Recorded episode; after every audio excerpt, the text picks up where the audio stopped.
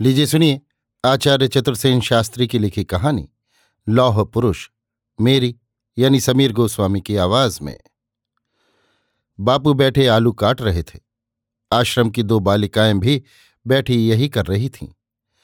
बापू बीच बीच में कुछ कह देते थे। उसे सुनकर बालिकाएँ खिलखिलाकर हंस पड़ती थीं। धरती कच्ची थी और वो स्वच्छ गोबर से लिपी हुई थी। वहाँ चटाई भी न थी। बापू ज़मीन पर पलौथी मारे बैठे थे। मोटी बल्लियों पर फूस का छप्पर सिर पर था। बापू की कमर में स्वच्छ खद्दर का टुकड़ा लिपटा था, जिससे उनका घुटनों तक का अंग ढका था। शेष सब अंग नग्न था। एक छोटी सी माला उनके कंठ में थी और मस्तक पर रोली का तिलक। उनके शरीर की हड्डी पसलियाँ प्रत्यक्ष दीख पड़ती थीं। जब वे हँसते थे, तब उनके आगे के टूटे दोनों दांत अद्भुत प्रतीत होते थे। उनकी आँखों पर एक भद्दा सा चश्मा चढ़ा था। उस चश्मे में होकर उनकी असाधारण आँखें निरंतर चमक रही थीं। उनके कान विचित्र और बड़े बड़े थे। वे उनकी बालों से रहित खोपड़ी पर ऊपर से चिपकाए से प्रतीत होते थे। उनके हंसने के समय उनके मुख पर अनेक सिकुड़ने पड़ जाती थीं। वे धीरे धीरे किंतु जल्दी जल्दी बोलते थे। वे चौकन्ने से बैठे थे। ऐसा प्रतीत होता था, मानो उनके शरीर भर में नेत्र हैं और उनकी अबोध गति है। वे क्षितिज तक जो कुछ हो रहा है, सभी देख रहे हैं। सुशील ने एक युवक के साथ वहीं पहुंचकर इस महापुरुष को प्रथम बार देखा और उसके चरणों में सिर नवाया। बापू ने मुस्कुराकर कहा, अभी आ रहे हो क्या? जवाहर का पत्र तो मुझे मिल गया था, पर उनमें तो अपर्याप्त परिचय था। अच्छा बैठो। सुशील बैठ गए। वे उस महान लौह पुरुष को प्रत्यक्ष सामने देखकर भांति भांति के विचार करने लगे। वे कुछ बोल ही न सके। बापू कुछ देर ठहर कर हंस दिए। उन्होंने कहा, यहाँ क्यों आए हो? सुशील ने विनयपूर्ण स्वर में कहा, मेरी इच्छा कुछ समय आश्रम में रहकर यहाँ जीवन का अभ्यास करने की है। तुम्हारी इच्छा या जवाहर की? वे फिर खिलखिलाकर हंस पड़े। मैंने अपने आप को उनके सुपुर्द कर दिया है। मैं उन्हीं के आदेश से आया हूँ। अब तक कहाँ थे? बापू ने एक भेद भरी तेज दृष्टि से सुशील की ओर देखा। सुशील कुछ उत्तर न दे सके। वे स्वयं इस प्रश्न का उत्तर अपने हृदय में नहीं पाते थे। बापू ने फिर पूछा, यहाँ के जीवन का अभ्यास करके क्या किया चाहते हो? देश सेवा। देश सेवा? बापू गंभीर हो गए। उनके माथे में बल पड़ गए। होंठ से कोड़कर उन्होंने एक आलू के चार टुकड़े कर डाले। इसके बाद उनके मुख पर फिर मुस्कुराहट आई। उन्होंने कहा, देश सेवा किस लिए? सुशील के पास इसका भी कोई उत्तर न था। वे चुपचाप बापू के प्रश्न का आशय समझने की चेष्टा करने लगे। बापू ने हंसकर सुशील की ओर देखा। सुशील लजा गए। उन्होंने हाथ जोड़कर कहा, बापू परीक्षा न लीजिए। मुझे मार्ग बताइए। मुझे कुछ काम दीजिए। बापू कुछ क्षण तक सुशील की ओर देखते रहे। उसके बाद वे चुपचाप आलू काटने लग गए। एक गंभीर आकृति पुरुष ने प्रविष्ट होकर कहा, बापू पट्टन जी आ रहे हैं। क्या यहीं ले आऊँ? हाँ हाँ पर एक चटाई तो डाल दो। एक भव्य मूर्ति ने प्रविष्ट होकर प्रणाम किया। उसकी धवल लंबी दाढ़ी, तीखे नेत्र, उभरी हुई नाक, संपुटित ओष्ठ उसके महान व्यक्तित्व का परिचय दे रहे थे। बापू मानो अभी सुशील ही से बातें कर रहे हैं। इस परम प्रभावान व्यक्ति से तनिक भी प्रभावित न होकर वे उसी भांति हंस दिए। कहा, मैं तो कल से आपके आने की प्रतीक्षा में था। कहिए, राज्य में आपने शिक्षा विस्तार की जो नई योजना की है, वो कैसी सफल हो रही है? पट्टन जी ने चिंतित स्वर में कहा, सफल हो रही है नहीं कह सकता। यदि मालवीय जी का हिंदू विश्वविद्यालय सफल है तो मेरी योजना भी सफल है। किंतु महात्मा जी मेरा चित्त उससे संतुष्ट नहीं। महात्मा ने मुस्कुराहट से पूछा क्यों? संतुष्ट क्यों नहीं है? मैं देखता हूँ कि हमारी शिक्षा की आत्मा विदेशी है। वो हमारे बाह जीवन पर प्रभाव डालती है, अभ्यंतर पर नहीं। उसे प्राप्त करके हम केवल बाह संसार में उच्च पद प्राप्त कर सकते हैं, वैज्ञानिक अनुसंधान कर सकते हैं, किंतु आत्मतुष्टि नहीं प्राप्त कर सकते। महात्मा ज़ोर से हंस पड़े। बालिकाएँ उसी समय उठकर चली गईं। आलुओं की टोकरी एक व्यक्ति उठा ले गया। दूसरे व्यक्ति ने चरखा उनके सामने रख दिया। बापू की उंगलियाँ चरखे पर नाचने लगीं। कुछ क्षण बाद वे बोले, अब आप कितना बारीक सूत काट सकते हैं? पट्टन जी ने स्कूल के सुघड़ विद्यार्थी की भांति जेब से एक सूत की गुच्छी निकालकर हँसते हँसते कहा, ये देखिए, ये मेरा आज ही का काता सूत है। एक युवक ने आकर धीरे से सूचना दी, राजगोपालाचार्य जी आ रहे हैं। दूसरे एक क्षण एक अद्भुत व्यक्ति धीरे धीरे मानो तौलते तौलते पाँव रखते हुए आया। उसके छोटे और गृद्ध जैसे तीव्र नेत्र नीले रंग के चश्मे से ढके थे। सिर और दाढ़ी मूछ मुड़े थे। बलिष्ठ और चौड़ा जबड़ा, आगे को उठी हुई नौकदार नाक, उनकी दृढ़ता, गंभीरता और एकनिष्ठता का परिचय दे रही थी। उनके आते ही बापू खूब ज़ोर से खिलखिला पड़े। इसके बाद उन्होंने घड़ी की ओर देखकर कहा, समय तो हो गया है। क्या सब लोग आ रहे हैं?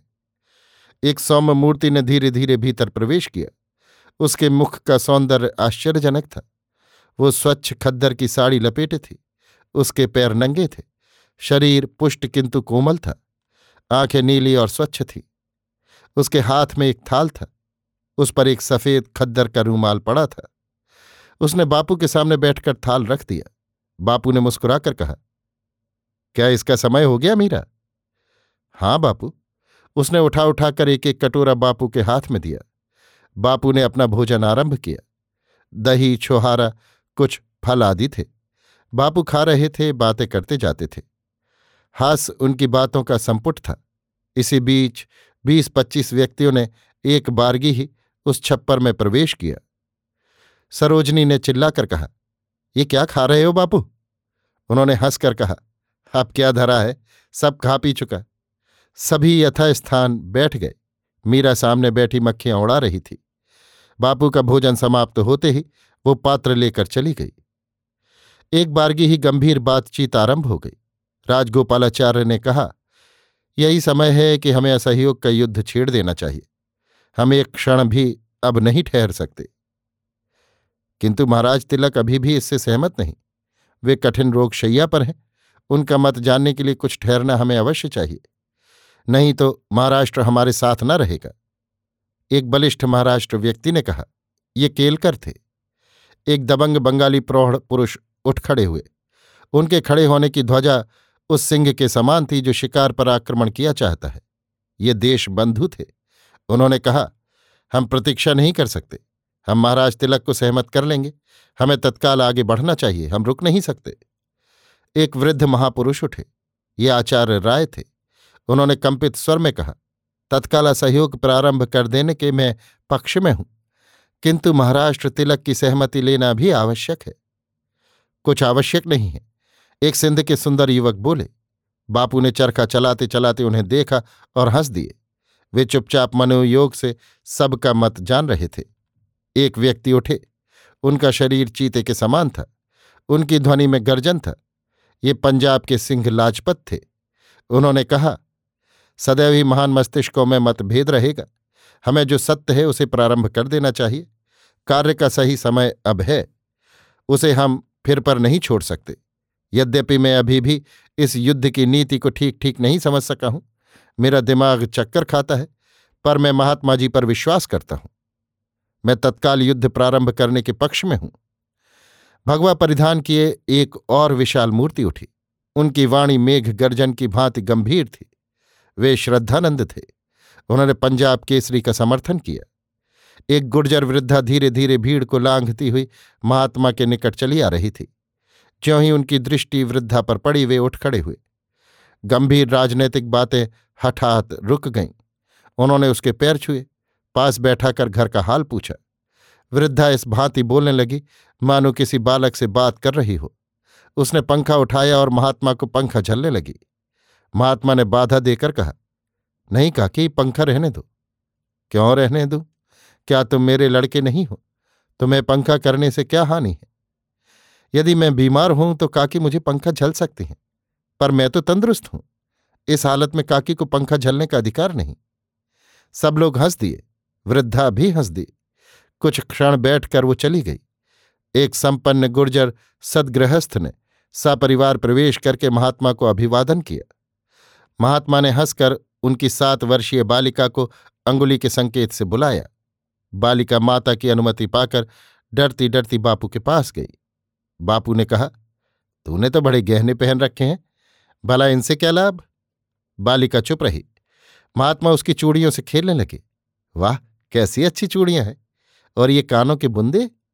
उन्होंने बालिका के कान के बुंदे छूकर कहा, इन्हें तूने किस लिए पहन रखा है?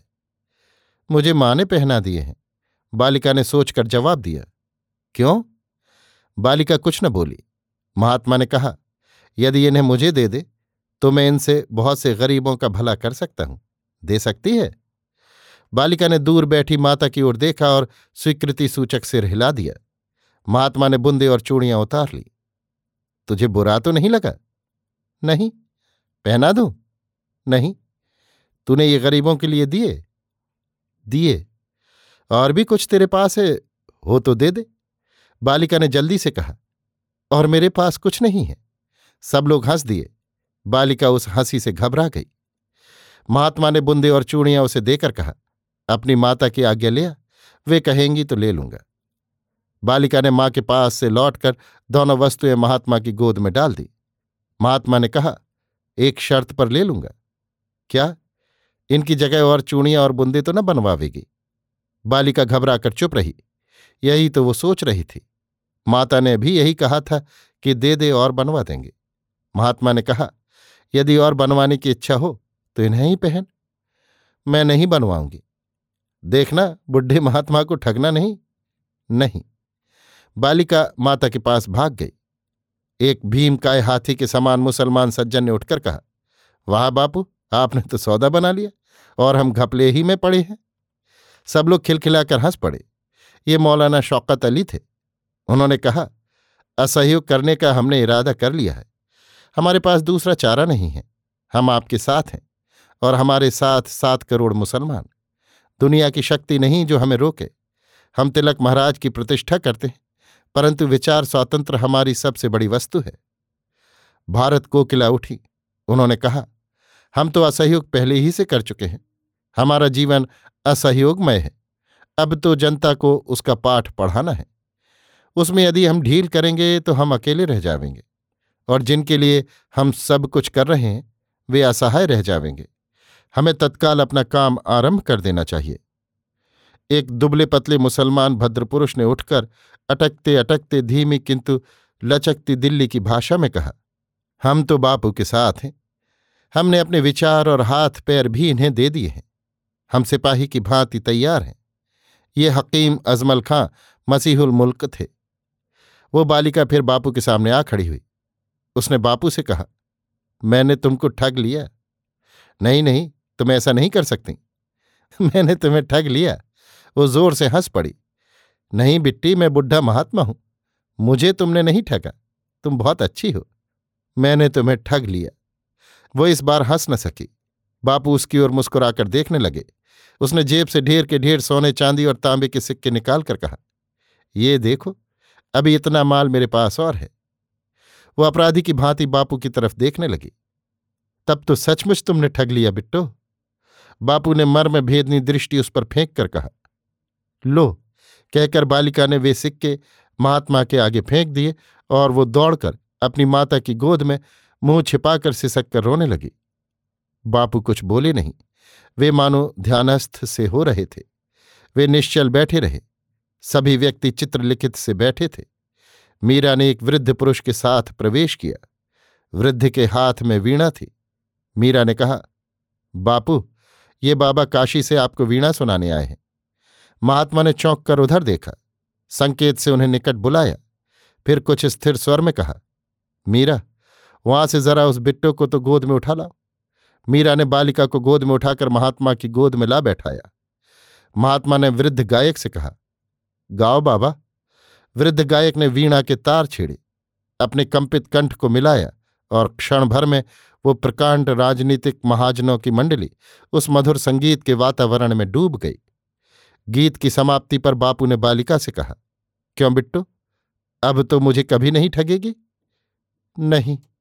बालिका ने करुण दृष्टि से बापू को देखा। बापू ने हल्की सी चपत उसके गाल पर जमाई। बालिका का पाश ढीला हुआ। महात्मा स्थिर होकर बैठे। उनके मुख पर नवीन तेज आया। आँखें किसी गूढ़ जगत में विचरने लगीं। उन्होंने धीरे धीरे किंतु स्पष्ट स्वर में कहा, आपका सबका मत मैंने जाना। अब मेरा भी सुनिए। मैंने खूब अच्छी तरह विचार कर निर्णय कर लिया है। कि यदि एक भी व्यक्ति मेरे साथ न होगा तो मैं अकेले ही इस युद्ध को छेड़ दूँगा, भले ही प्राण जाएँ। मैं आपसे भी प्रार्थना करता हूँ कि केवल वे ही सज्जन इसके पक्ष में रहें, जिन्हें किसी की सम्मति की आवश्यकता नहीं और जिनकी अंतरात्मा की आवाज़ इसके अनुकूल हो। इस धीर किंतु स्पष्ट भाषण के बाद सन्नाटा छा गया। इसी बीच में एक युवक ने आकर सूचना दी कि अभी फ़ोन पर बंबई से खबर आई है कि तिलक भगवान का स्वर्गवास हो गया। ये समाचार पाते ही प्रत्येक व्यक्ति सन्न रह गया। कुछ क्षण मौन रहकर महात्मा ने घड़ी की ओर देखकर कहा, हमें अभी चलना चाहिए। वे इतना कहकर उठ खड़े हुए। सभी उठ खड़े हुए। सुशील कठपुतली की भांति चुपचाप इस महापुरुष का ये कौतुक देख रहे थे। उसके सामने समस्त भारत के प्राण केंद्रीभूत थे। उनके सामने भारत के भाग्य का निपटारा हो रहा था। उनके सम्मुख प्रबल प्रतापी ग्रेट ब्रिटेन की सत्ता के विरुद्ध युद्ध की गंभीर तैयारी की जा रही थी। परंतु जो महापुरुष इन सब प्रगतियों का केंद्र था, वह भी बालकों के समान हास और विनोद में मग्न था। वे उस महाप्राण संत पुरुष के व्यक्तित्व पर सोच ही रहे थे कि महात्मा ने उनके कंधे पर हाथ धरकर कहा, तुम ठहरो, मीराबेन तुम्हारी व्यवस्था कर देंगी। मैं शीघ्र ही बंबई से लौटूँगा। तब और बातें होंगी। अभी आप सुन रहे थे आचार्य चतुर्सेन शास्त्री की लिखी कहानी, लौह पुरुष, मेरी, यानी समीर गोस्वामी की आवाज़ में।